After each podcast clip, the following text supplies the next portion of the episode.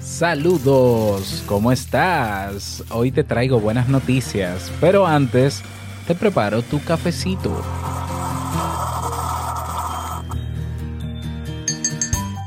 ¿Alguna vez has pensado que alguna situación que te haya ocurrido ha sido solo por causas externas?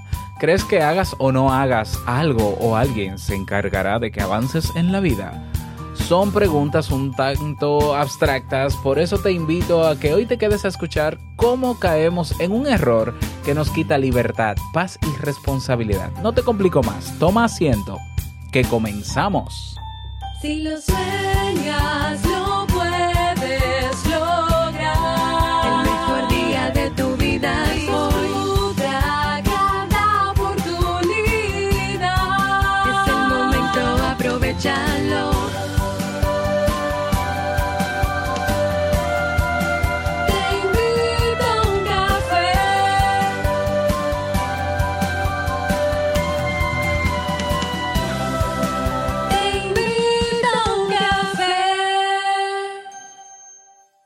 ahora contigo, Robert Sasuki, consultor en desarrollo humano y emprendimiento.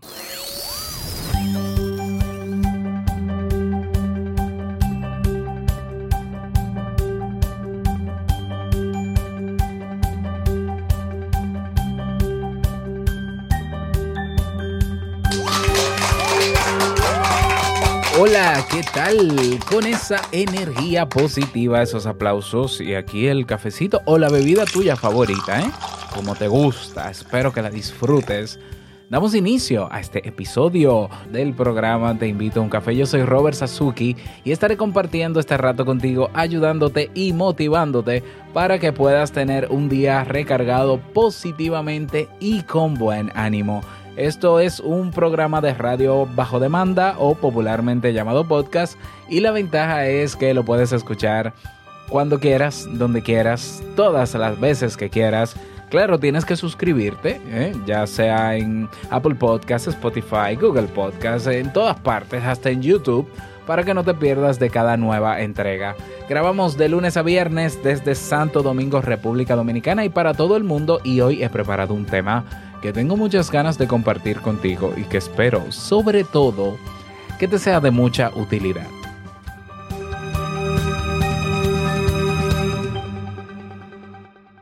Si ya te decidiste a potenciar tu marca personal, construir tu página o blog, crear tu podcast, diseñar tu estrategia de ventas y monetizar tu negocio en línea, en el Club Kaizen tienes lo que necesitas para comenzar a trabajar en ello hoy mismo. Más de 400 personas ya han formado parte de nuestra comunidad, más de 30 proyectos, eh, vienen cosas nuevas durante este mes de octubre en el Club Kaizen y tú como que no deberías perdértelo. También tenemos, en caso de que quieras emprender pero no tengas una idea clara de en qué, o sea, una idea de negocio, tenemos un curso gratuito que se llama Encontrando mi idea de negocio. Vaya nombre, no más um, afín. Bueno, ve a clubkaizen.net y ahí nos encontramos. Quiero agradecer, pero dar un millón de gracias a todas las personas que votaron por Te invito a un café en los premios Evox de la audiencia. Les cuento que dentro de la decena de podcasts, Te invito a un café está entre los tres finalistas. Y eso solamente ha sido posible por tu voto, porque eh, solamente es con votaciones, así que el aplauso es para ti. Muchísimas gracias. Te invito a un café está entre los tres podcast finalistas en su categoría Bienestar y Familia en Evox. Y el 8 de octubre se va a celebrar un evento en vivo en España, en Madrid, el Podcast Days a donde se entregará el premio. Yo no sé si lo ganaremos o no, espero que sí, claro, porque el mejor premio es un año de promoción gratuita en Evox, que es la plataforma más grande. Pero sí, ya es lo que más me interesa para llegar a más personas. Ya envié un representante que va a ir a recibir el premio, porque también van a dar un, una estatuilla, ¿no? Un trofeo. Ya envié a una persona que va a representar este podcast y me lo va a traer aquí. y estoy sumamente contento y eso te lo debo a ti. Muchas, muchas, pero muchísimas gracias. ¿Ya? Bueno, y por cierto, se cerraron las votaciones, naturalmente. Vamos a comenzar con el tema, pero no sin antes escuchar la frase con cafeína. Porque una frase puede cambiar tu forma de ver la vida, te presentamos la frase con cafeína.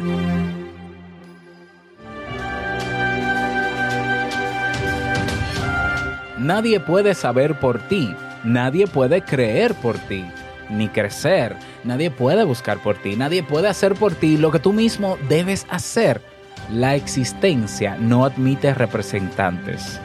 Jorge Bucay. Bien, y vamos a dar inicio al tema central de este episodio que he titulado El sesgo de la responsabilidad externa, no eterna, no, externa.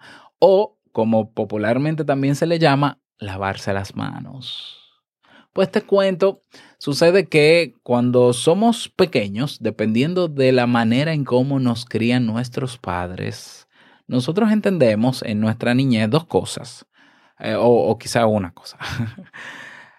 Que como somos menores de edad y llegamos a darnos cuenta de que quienes son responsables de la mayoría de nuestros actos son nuestros padres, entonces al entenderlo, eso nos da cierta ah, tranquilidad psicológica, ¿no? Entendemos como niños, cuando lo somos, que si cometemos un error, bueno, nuestros padres están ahí y responden que si nos pasa algo en la escuela, nuestros padres nos ayudan, que si, si está pasando algo con, una, con otra persona, nuestros padres nos ayudan y eso nos da mucha tranquilidad y esa seguridad psicológica y entendemos, bueno, que en, ese, en esa etapa de nuestra vida, pues estamos protegidos, ¿ya? Ahora, ¿qué pasa si mis padres me educaron con la idea de que ellos siempre van a estar ahí respondiendo por lo que yo haga. Siempre van a estar ahí. Cuando digo siempre es incluso en la adultez. ¿Ya? Entonces, yo llego a la adultez también con la idea de que, bueno, estoy tranquilo porque si yo fracaso económicamente en mis trabajos, si me quedo sin empleo, tengo dónde ir, si me pasa tal cosa, tengo padres, pues eh, eh, ellos también me van a proteger. ¿Ya? Pero ¿qué, qué pasa si de forma diferente mis padres asumen la forma de crianza o el estilo de crianza de que, bueno, mira, nosotros seguiremos siendo tus padres siempre, esa es la verdad. Querramos o no, siempre lo vamos a hacer, te vamos a ayudar, pero en lo que podamos. Ahora bien, tú eres el responsable de lo que tú hagas y tú vas a tener que asumir las consecuencias de tus actos. Nosotros vamos a estar ahí para acompañarte, darte apoyo moral, emocional, abrazarte, llorar contigo, pero los problemas tuyos de adulto, tú vas a tener que asumirlos y las consecuencias también. ¿Verdad que suena como que, ay, qué dolor siento, wow, que un padre me diga algo así? Ese es otro estilo de crianza. Entonces, yo no sé cómo te criaron a ti, eh, a mí me criaron con ese último estilo de crianza. Claro, no me lo dijeron explícitamente, no me dijeron, mira, cuando tú seas adulto, tú vas a ser responsable de... Pero desde pequeño me dieron responsabilidades y eh, yo tenía que asumir responsabilidad por ciertas, ciertos comportamientos. Y yo terminé en mi adolescencia internalizando eso muy claro. Cuando yo sea adulto, voy a tener que ser 100% responsable de mis conductas, de mi comportamiento. No hay nada ni hay nadie que me vaya a proteger o que vaya a cambiar la consecuencia que me toca asumir por mi comportamiento. Eso yo lo asumí como bandera a la hora de ser adulto. Entonces yo decidí ocuparme. Ah, mira, no tengo quien me lave la ropa. Yo aprendo y lavo mi ropa. Ah, que no tengo quien me friegue los platos. Yo aprendo y friego mis platos. Ah, que no, yo, ¿cómo se hace? ¿Qué es lo que hay que hacer? No, que los impuestos, ¿qué es lo que hay que hacer? ¿Cómo se? Yo lo hago. No, que hay que ir a, a, a, a ver unos papeles, una diligencia con el gobierno. Yo voy y lo hago. Que hay que legalizar unos, yo voy y lo hago. Es decir, yo soy responsable de lo que a mí me toca. Sin embargo, hay muchas personas que no hacen el cambio es de, de, mentalidad cuando salen de la adolescencia a la juventud o a la adultez temprana o a la adultez joven o a la juventud adulta, como queramos llamarle. Ya hay gente que no hace el cambio y entiende que de adultos no son tampoco 100% responsables de su conducta, de su comportamiento. Entonces esperan constantemente y se quejan y demandan o que los padres, o que el gobierno, o que Dios, o que el destino se encargue de su vida. Entonces son personas que dicen, yo no, no, no, no le veo sentido a eso de emprender, ni le veo sentido a, a salir de mi zona de confort donde estoy ahora, o en la zona donde estoy ahora, porque Dios tiene un destino para mí, porque el karma no sé qué, porque no sé quién, no sé cuánto, porque el gobierno no quiere que yo avance, porque la sociedad me discrimina, porque, y, y no, ya, entonces como estamos en ese papel de víctima, en esa postura, pues entonces eh, nos lavamos las manos ante nuestra realidad. Y eso es lo que se ha estudiado y se ha definido como el sesgo de la responsabilidad externa o lavarse las manos, ¿ya? Estamos hablando del hecho de atribuir o señalar causas externas como factores precipitantes de determinados acontecimientos que tienen que ver contigo. ¿Ya? Eh, esto toma forma a través de creencias, ideas, incluso doctrinas, cuyo eje es precisamente esa convicción.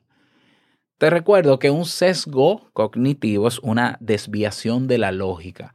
Se trata de una interpretación equivocada de la realidad que lleva a una distorsión de los hechos. Es un sesgo o error porque en el fondo se trabaja con una realidad distorsionada y es cognitivo porque se trata de un razonamiento que tiene su propia base lógica, aunque ésta sea errónea. ¿Ya? Tanto el sesgo de responsabilidad externa como los demás sesgos cognitivos, hemos hablado en otras ocasiones de sesgos cognitivos, creo que hicimos un ciclo completo. Te lo voy a dejar todos en las notas de este episodio en robertsazuke.com barra 950. Todos estos sesgos cognitivos sirven de soporte para muchas decisiones. Por lo tanto, este tipo de razonamientos conducen a una cadena de errores, pero, pese a ello, se sostienen porque constituyen una especie de atajo mental que facilita la comprensión de la realidad. ¿Te acuerdas que ayer hablamos de atajos del cerebro, no? Que, que los genes y demás. Entonces el cerebro es muy sabio. Él, él ve que la salida más rápida a algo que te, que te está pasando es a el destino. es que la naturaleza, el karma, tal cosa. Claro, esa es la, la respuesta reconfortante porque el sesgo de la responsabilidad eh, hasta cierto punto nos provoca eh, eh, de manera inmediata tranquilidad. Tranquilidad. ¿Por qué? Porque si lo que me está pasando yo se lo atribuyo a algo externo, al gobierno, a Dios, al destino, al karma, no sé quién, pues entonces no me siento completamente responsable, no, no tengo que sentir culpa, no me preocupo porque así, así debió pasar. ¿Ya? Entonces, el sesgo de la responsabilidad externa es la convicción de que no somos responsables de nuestros actos. Como que co como lo piensa un niño y que un niño tiene mucha razón en pensarlo porque de hecho la mayoría del comportamiento de un menor eh, su, su padre y su madre son los que tienen que responder, sus padres. Y es así, o sea, claro, hay otros comportamientos que el niño va a tener que asumir lo quiera o no, Pero la mayor parte de la responsabilidad de lo que haga un niño la tienen los padres. ¿Por qué? Porque es menor de edad. Punto. Y así lo dice la ley, y así se ha configurado la sociedad, y puede que no sea, no debería ser justo, no, no, no. Ese es otro tema, pero es así. ¿Ya? Entonces, ese agente exterior, que es el que controla todo, que es del que depende todo, incluso el que yo avance en su vida, puede ser un Dios, el destino, los astros, el karma, la sociedad, un líder o cualquier realidad poderosa e incontrolable a la que se le pueda adjudicar esta potestad. Entonces, como decía, el sesgo, este sesgo produce tranquilidad mental. ¿Por qué? Porque como no nos vemos como responsables y como decimos, por ejemplo, si, si, si me pasó algo, ah, bueno, Dios lo quiso así. Si me pasó algo bueno, eh, gracias a Dios, ¿no? Si me pasó algo malo, algunos dicen, no, eso es obra del demonio. Porque es que la idea es, o hay otros que dicen, bueno, Mercurio no estaba bien alineado. Entonces la idea es responsabilizar a otro de cosas que nos pasan a nosotros y que nos van a seguir pasando para sentir menos incertidumbre, para sentir menos miedo, para sentirnos tra- tranquilos, como se siente ese niño cuando, cuando se cae o cuando golpea a otro niño y tú le dices, mira, eso no se hace, pero ya ven, vamos a comer, vamos a la casa, tranquilo, vamos a bañarte, eh, y te añoño, ¿no? Y cariño. Entonces nuestro cerebro se configura también, aún siendo adultos, con ese tipo de mentalidad para sentir esa tranquilidad y esa seguridad. Pero es un error pensar así. Es que está el problema. ¿Ya? ¿Por qué? Porque si tú no asumes la responsabilidad de tu comportamiento, porque es cierto que hay cosas externas que van a pasar alrededor de ti que tú no puedes controlar y que incluso consecuencias de eso te van a ocurrir, te, van a tocar a ti, pero son cosas que tú no puedes controlar. Entonces, no, no trates de controlar lo incontrolable, pero sí de ser consciente de que tú tienes que ser 100% responsable de lo que te ocurre. Y lo que te ocurre puede que tenga una explicación lógica, pero puede que no. Entonces, más que buscarle la causa, la razón a lo que te está pasando, es qué voy a hacer aún con lo que me está pasando, cómo voy a lidiar con eso. ¿Ya? Porque es que a veces gastamos demasiado tiempo y energía en buscar al culpable. No, no, no, mira, eso pasó porque...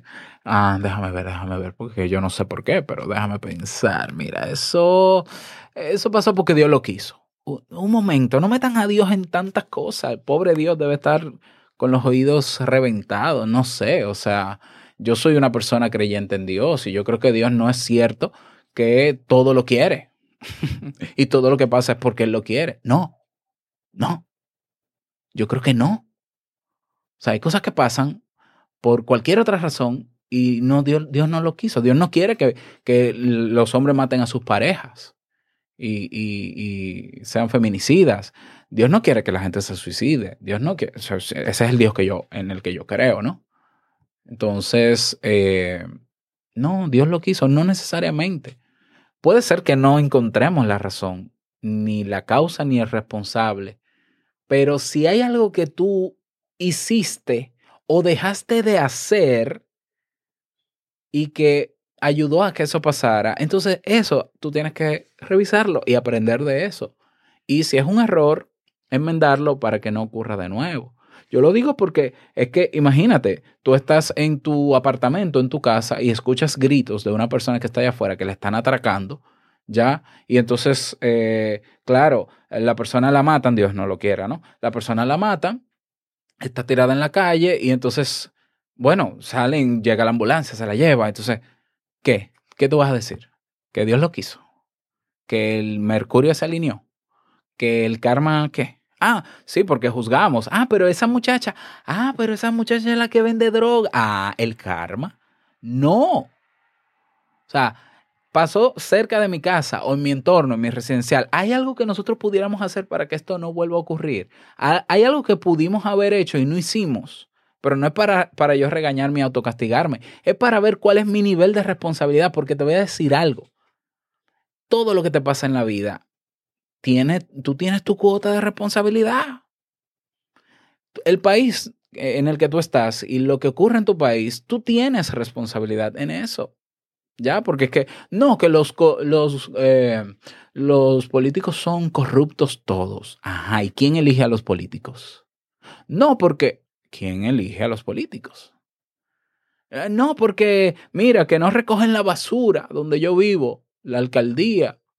¿Y tú dónde tiras la basura? ¿Y tú qué haces con tu basura? ¿Y qué ideas tú puedes aportar? Porque el dejar de hacer y responsabilizar a otro también es un comportamiento y también tienes que asumir la consecuencia de eso.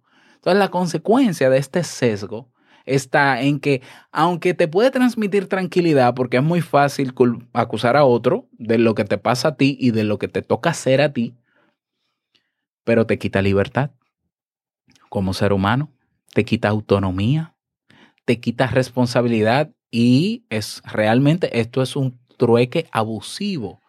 Ah, ok, yo me autotranquilizo pensando en que lo que me pasa, lo que pasa en mi entorno es responsabilidad de una fuente externa. No hago nada porque como es la responsabilidad de otro, que haga el otro. Y si el otro no hace porque así lo quiso.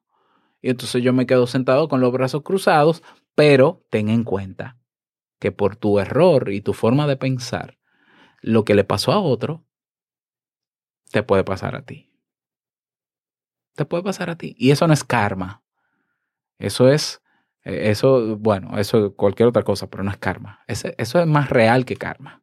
Es decir, tú dices, bueno, pero que la calle está difícil, que hay mucha delincuencia, pero no estamos tomando las previsiones del lugar, no estamos haciendo lo suficiente nosotros porque estamos esperando que sea el gobierno, ¿ya? Entonces, eh, bueno, que sea el gobierno, bueno, tú puedes ser una víctima de, de esa delincuencia. Tarde o temprano lo vas a hacer. Bueno, ¿qué hago, Robert, entonces? Porque yo no soy el gobierno. Bueno, demándale al gobierno. Sal a protestar. ¿Ya? No te quedes callado. Eh, si vives en un residencial donde hay una organización, donde hay una junta de vecinos, reclama que haya más seguridad, que se tomen medidas de lugar, que se instalen cámaras. Se hace lo que se puede realmente, no solo lo que se quiere. Que aún así va a seguir pasando. Sí, pero tú hiciste lo que tú entendías que te correspondía. Lo mismo con tu vida en todas las áreas. No, porque yo soy empleado, pero y yo estoy donde estoy. No, yo no, no estoy a gusto donde estoy, pero imagínate, Dios lo quiso así. No, Dios no lo quiso así. Ni, ni el karma ni nadie. Ya, Eh, tú estás ahí y puedes estar en otro lugar.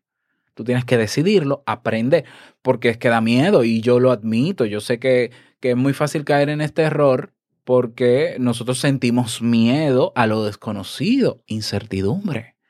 Eso, es, eso vive en nosotros, es una alerta que nos dice, por ahí no, Robert, devuélvete. Ya, pero, pero ¿cómo se combate la incertidumbre? Incluso, creo que hace unos meses atrás, en este año, sí, creo que para febrero, yo declaré, yo declaré este año mi año de la incertidumbre. Es decir, yo no sé qué va a pasar pero ya está pasando. Y lo que ha pasado ha sido muy bueno, por cierto. Te lo voy a contar en diciembre, cuando cierre el año. Y grabé un masterclass sobre cómo gestionar la incertidumbre. Está en el Club Kaizen. Si, si me pides verlo, avísame porque te voy a permitir acceder a ese. Pero tenemos que, ante la incertidumbre, conocer a lo que nos vamos, nos vamos a enfrentar, a lo que queré, en, a lo, de eso que nos responsabilizamos, pero que nos da miedo y que la, la manera más rápida es culpar a otro, decir un momento, yo tengo responsabilidad en esto. Ajá, tengo responsabilidad en esto. Sí. Entonces vamos a ver qué yo puedo hacer, pero tengo miedo. Ok, tranquila, tranquilo. O sea, vamos a ver, conocer y aprender sobre cómo enfrentarnos enfrentar. Por tanto, no puedes tener, no, no tienes por qué tener miedo a conocer. Déjame ver las maneras en que yo puedo asumir mi responsabilidad con esto y en la manera en que yo voy aprendiendo, ese miedo y esa incertidumbre se desvanece porque ya, ya te sabe algo familiar. Ah, ya sé. No, yo quiero emprender, Robert, pero yo no sé porque me da miedo dejar el trabajo. Es natural que te dé miedo. Aprende desde ahora, ve sacando tiempo todos los días para escuchar a otros emprendedores, leer, ver videos, escuchar podcasts que hablen de emprendimiento, ve escribiendo. Todo eso no es emprender, eso es simplemente idear el plan. Ve ideando tu plan y llegará un momento en que estará tan madura tu idea que tú dirás, yo puedo y sé lo que tengo que hacer. otros lo han hecho y funciona, otros esto lo voy a hacer diferente, voy a darle, me voy a arriesgar, pero conozco el terreno. Es que nadie puede conducir un vehículo si no aprende, o no debería, ¿no? Si no aprende a conducirlo. Entonces, ay, yo tengo miedo de chocar el vehículo. Ah, me gustaría manejarlo. Ok, ¿tú sabes manejarlo? No, es lógico que tengas el miedo. Por eso se entrena, por eso se practica. Entonces, eh, no me quiero alargar más con este tema. Mi invitación para ti es que ante la respuesta automática de querer responsabilizar de situaciones que te ocurren a ti y que tienen que ver contigo, aunque no directamente, y que tú pudieras hacer algo, em, yo te invito a que reflexiones seriamente sobre esa respuesta inmediata y digas un momento, ¿qué puedo hacer yo para que eso no siga pasando? O para que siga pasando si es bueno. ¿Cuál es mi nivel de responsabilidad aquí? O sea, ya yo no soy un niño, ya yo no, ya no tengo a mí, a mí nadie me protege. Ah, Yo sé que suena doloroso para muchos. A mí nadie me protege, a mí nadie está todos los días pendiente de mí, nadie me va a salvar si yo cometo un error, si yo cometo un delito, nadie me va a salvar. Entonces yo tengo que vivir con la actitud de yo asumo la responsabilidad de mis actos. Por tanto, siendo consciente y aprendiendo cómo hacer las cosas, yo evito caer en comportamientos cuya consecuencia sea muy negativa. Porque claro, ¿quién quiere consecuencias negativas? Nadie. Entonces yo aprendo cómo hacer las cosas bien y las hago. ¿Por qué? Porque si no las hago, sé que tengo que asumir esa responsabilidad. ¿Por qué? Porque nadie lo va a hacer por mí, como nadie lo va a hacer por ti. Tenemos que prepararnos. Eso es parte de ser adulto y duele. ¿eh? Y duele. Y hay gente que dice, ay, Robert, a mí hay gente que me, que me dice, Robert, yo no quería ser adulto, yo quería quedar, sí, yo también, yo también quería quedarme en mi niñez, pero la vida evoluciona, hay ciclos de vida y tienes que pasarlo. Entonces, más que huirle a la adultez y a lo que todo eso conlleva, es asumirlo de frente y decir, ok, tengo miedo. Es normal que tengas miedo. ¿Qué hago? Aprende cómo vivir como adulto. Sí, pero sí, como tú quieras, con miedo o sin miedo, aprende para que poco a poco te vayas enfrentando a las situaciones, sepas qué hacer y no estés culpa- culpando a nadie. Y, y- parece muy básico lo que estoy diciendo, pero hay cosas tan elementales que quizás tú, tú no manejas que deberías saber. Por ejemplo, ¿tú sabes qué hacer a, a nivel legal si una persona choca tu vehículo? Si manejas, si conduces automóviles. ¿Qué pasa si te chocan? Si, si, si impactan tu vehículo, ¿qué tienes que hacer? ¿Qué documentos necesitas? ¿Dónde tienes que ir? ¿Lo sabes? No. Ah, ¿y a quién le estás dejando esa responsabilidad? Si te enfermas, ¿sabes a qué, clínica, a qué clínica ir o a cuáles? ¿Cuál es el procedimiento? ¿Qué es una emergencia? Ah, ¿Lo sabes? ¿Ya? Si, si tienes que declarar impuestos todos los años, eh, ¿sabes cómo hacerlo? Porque tienes que hacerlo. Ay, no, pero todo eso puede dar miedo. Todo eso puede dar miedo. Estás viviendo con una persona con una condición especial o alguna enfermedad y, se necesita que tú sepas cómo lidiar con esa persona, cómo tratarle, cómo ayudarle, pero no lo sabes, tienes que saberlo. Tienes que saberlo. ¿Ya? Te toca. Entonces, eh, no caigamos en, el, en ese error que nos tranquiliza tanto de, ay, no, yo le dejo eso a Dios. No, no, no le pongan tanto trabajo al hombre, déjenlo tranquilo. Eso es lo que, lo que te toca a ti, es a ti que te toca, no es a otro, es a ti. Haz lo que te toca y Dios estará feliz y contento y pondrá cosas buenas en tu camino. Vamos, para los que creemos en eso. Entonces yo siempre he creído que Dios me dará muchas cosas buenas mientras yo haga lo que me toca hacer de la mejor manera posible y aportando a esta sociedad. Yo confío en eso. Y si no me lo da, me lo da en la retroalimentación que recibo directamente de la gente. También es válido para mí. ¿Ya? Pero dejemos de creer que lo que nos pasa en nuestra vida es por otro. Porque la responsabilidad de tu vida es tuya. Y tú estás en la situación que estás por tus decisiones, buenas o malas, como sea, pero por tus decisiones. Y tu vida puede estar diferente por tus decisiones también. ¿Ya? Y quien me conoce desde hace años escuchando este podcast sabe por todas las situaciones que yo he pasado y las decisiones que he tomado hasta ahora, porque yo las, he compartido todas y, y seguiré tomando decisiones diferentes en mi vida. Punto. Y asumo la responsabilidad y lo he asumido conforme. Con miedo, sin miedo, aprendiendo cada vez más para tener control de las cosas que me toca. Y eh, bueno, si pasó algo que escapaba a mi control, pasó. Lo asumo también. Ese es el tema para el día de hoy. Ya no quiero extenderme más. Espero que te haya servido. Me encantaría que me lo digas. De verdad que sí. Puedes escribirme en las redes sociales. Sobre todo unirte a nuestro grupo en Telegram. Tenemos un grupo en Telegram. Vas a robertsazuke.com barra Telegram y ahí te redireccionamos directamente al grupo. Te damos la bienvenida. Ya vamos casi para 200 personas eh, en estos días, así que ahí lo puedes hacer. Y si quieres proponer un tema o dejar un mensaje de voz, puedes hacerlo en nuestra página web. Te invito a un café. Que pases un bonito día, que seas súper productivo. Y no quiero finalizar este episodio sin antes recordarte que el mejor día de tu vida es hoy y el mejor momento para comenzar a caminar hacia eso que quieres lograr bajo tu responsabilidad. Es ahora, nos escuchamos mañana en un nuevo episodio. Chao.